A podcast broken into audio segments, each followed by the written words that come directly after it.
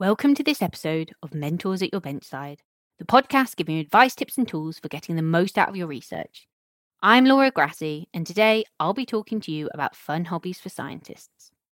Research is a snare. Noble aims, curing cancer, reversing the aging process, solving world hunger, and getting a beneficial new pill to market get us out of bed. But these goals are so savagely remote that we have to imagine we are closer than we are, and that today's transferal of clear liquids from one vial to another gets us notably closer. A sustained effort of imagination, motivation, and inspiration keeps our heads up, and we are more likely to succeed if we keep our ideas, approaches, and attitude from stagnating. Plus, random unrelated skills can benefit lab work. But where to search for all this? We don't have the answer, but we have some great suggestions. Here are 10 fun hobbies for scientists that can help boost your research and give you much needed downtime. Number one, weightlifting. As you'll be aware, working in a lab is weirdly physical. Ever taken delivery of and installed a new piece of kit? Or ever had to drag a heavy instrument to make room for something new? Centrifuges, fridges, chromatographs, transilluminators, none of them are light. And doing the stores run to get all the month's consumables for your lab doubtless involves hefting boxes upon boxes of stuff. Plus, you're on your feet most days. Weightlifting will make all of these chores more manageable, it's also great at venting frustration and distressing. You could buy a set of cheap free weights and keep them at home or join a gym. Stick with it and you'll acquire two other assets discipline and commitment. Number two, yoga. Crouching, craning, stooping, straining. The stuff we need in the lab is usually on the floor, on the top shelf, and is too small and difficult to see.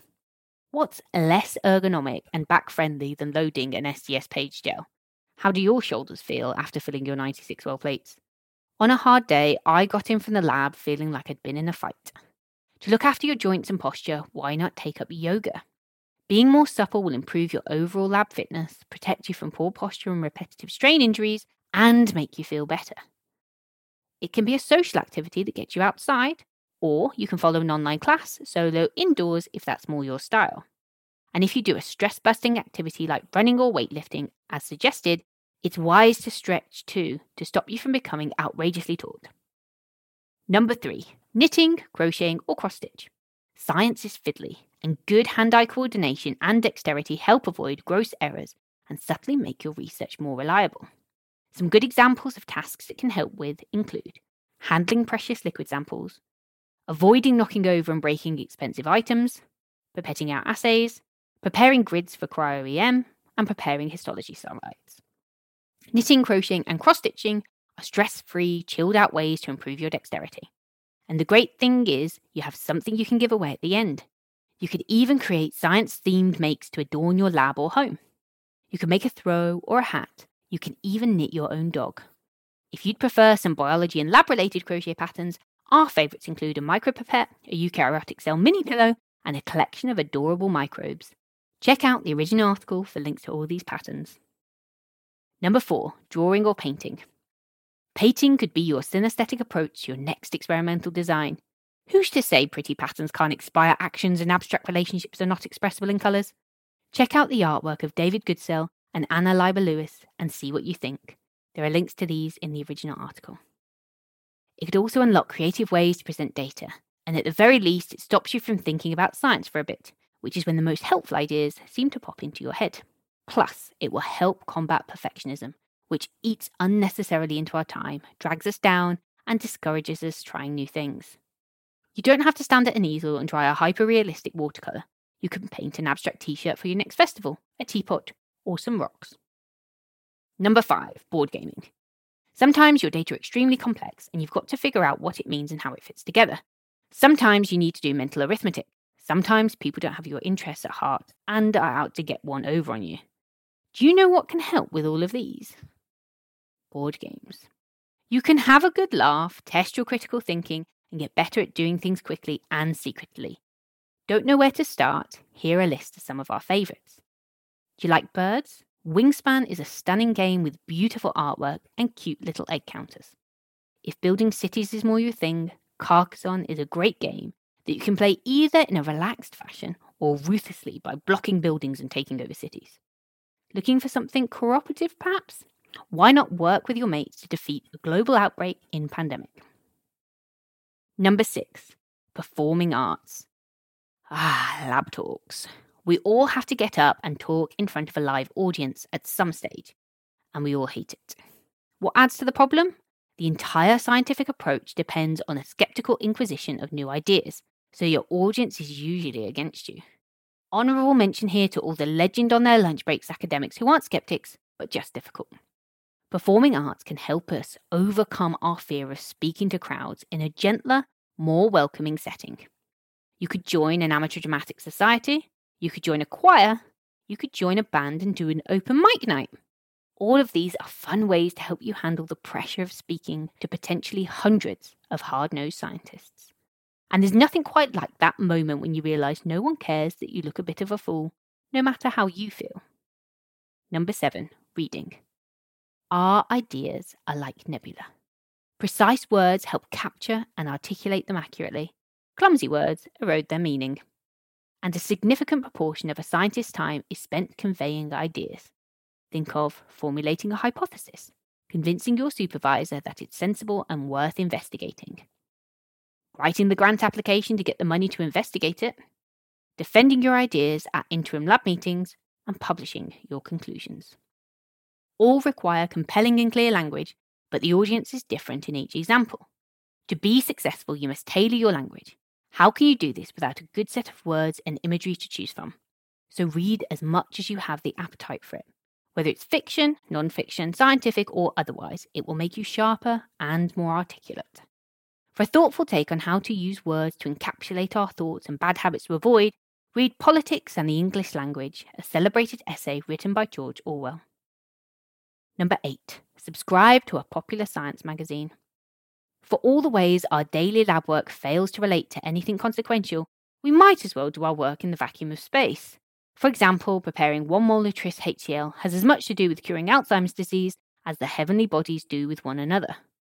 The disconnect can be jarring and discouraging, but you can get inspired and keep the world changing humanitarian economic benefits of science in focus by subscribing to a quality magazine like National Geographic or New Scientist. You'll remind yourself that your occupation improves society. You'll read about astounding technology in neighbouring and distant disciplines, which in turn encourages collaboration and a holistic approach to the branches of science that can often seem Cartesian in their isolation. And you don't have to read them cover to cover to enjoy them. I'm a fan of the infographics published in Nat Geo that make stupendously large amounts of data comprehensible. Number eight, writing, blogging, or poetry. At some stage, you've got to commit your results to writing. It doesn't have to be the Iliad, but it has to be halfway decent. Seeing all the red ink when you get interim feedback can leave you feeling despondent too. Better to get some practice in while the stakes are low, right? You could write for a blog, write for Bite Bio, just get in touch. Start keeping a journal or have a go at writing poetry. Keep it simple and keep it for you if you want, and you'll slowly improve at making your point and writing for different audiences. Number 10, gardening. The cleverest material scientist I know is an avid gardener with an allotment. It makes sense. He researches clays and eggshells. Gardening can teach you patience, make you better at dealing with frustration, for example, when your tomatoes get blight and die, and reduce stress levels when your tomatoes flourish. You'll set long term goals and deal with things beyond your control. What's not to like? It's not for everyone. You need a garden for starters. But if you work at a university, there are probably community gardens and greenhouses you can volunteer at, so be sure to check. Don't believe serious scientists have time for hobbies? Not so. Kary Mullis, the inventor of PCR, was an avid surfer, and the agronomist, Nobel Peace Prize winner, and GMO pioneer Norman Borlaug was on his college wrestling team at the University of Minnesota. The belief that you must chain yourself to the lab and the only actions conducted inside it qualify as meaningful is misguided and probably a form of abuse. There's an assortment of fun hobbies for scientists that can boost your research through inspiration, creativity, fitness, and articulacy. There are not to everyone's taste. Remember, no one's forcing you to do anything, nor must you go into things thinking, this is going to make me a better scientist. It's probably better not to do so, so you engage with everything sincerely and at its own level the benefits might come off way in the future. So that's it for fun hobbies for scientists. Check out the episode description for links to related articles and resources. And don't forget to subscribe to the podcast to get more help and advice from mentors at your benchside. Flow Stars is back with season four, the podcast from Beckman Coulter and Bite Size Bio, and hosted by me, Peter O'Toole from the University of York. I'll bring you closer to the big names and the rising stars of flow cytometry, and get to know the leaders and those rising stars outside of the lab and more personally. Grad school was a struggle for me, mostly because I wasn't sure what I was doing. I have, I don't know, 150 different spices, 130 cookbooks, so many kitchen gadgets. My kitchen is like a lab. What we do, we do it out of love for what we do. And that's a very different motivation. And I don't know that that's something you can teach. All this and more in season four of Flow Stars. Really hope you enjoy them.